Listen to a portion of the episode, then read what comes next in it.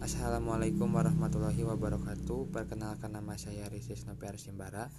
Saya di sini akan membahas mengenai ciri-ciri anak stres. Satu, banyak melamun. Yang kedua, nangis tanpa sebab yang jelas. Yang ketiga, tiba-tiba marah tanpa ada penyebabnya. Yang keempat, nafsu makan berkurang. Yang kelima, menolak melakukan aktivitas yang ia sukai. Yang keenam, anak mengalami regresi, misalnya tiba-tiba mengompol kembali. Yang ketujuh, muncul gejala fisik tertentu tapi tidak sakit. Misalnya tiba-tiba sakit perut tapi tidak diare, tiba-tiba demam ringan tapi tidak perlu batuk dan pilek. Sekian dari saya. Wassalamualaikum warahmatullahi wabarakatuh.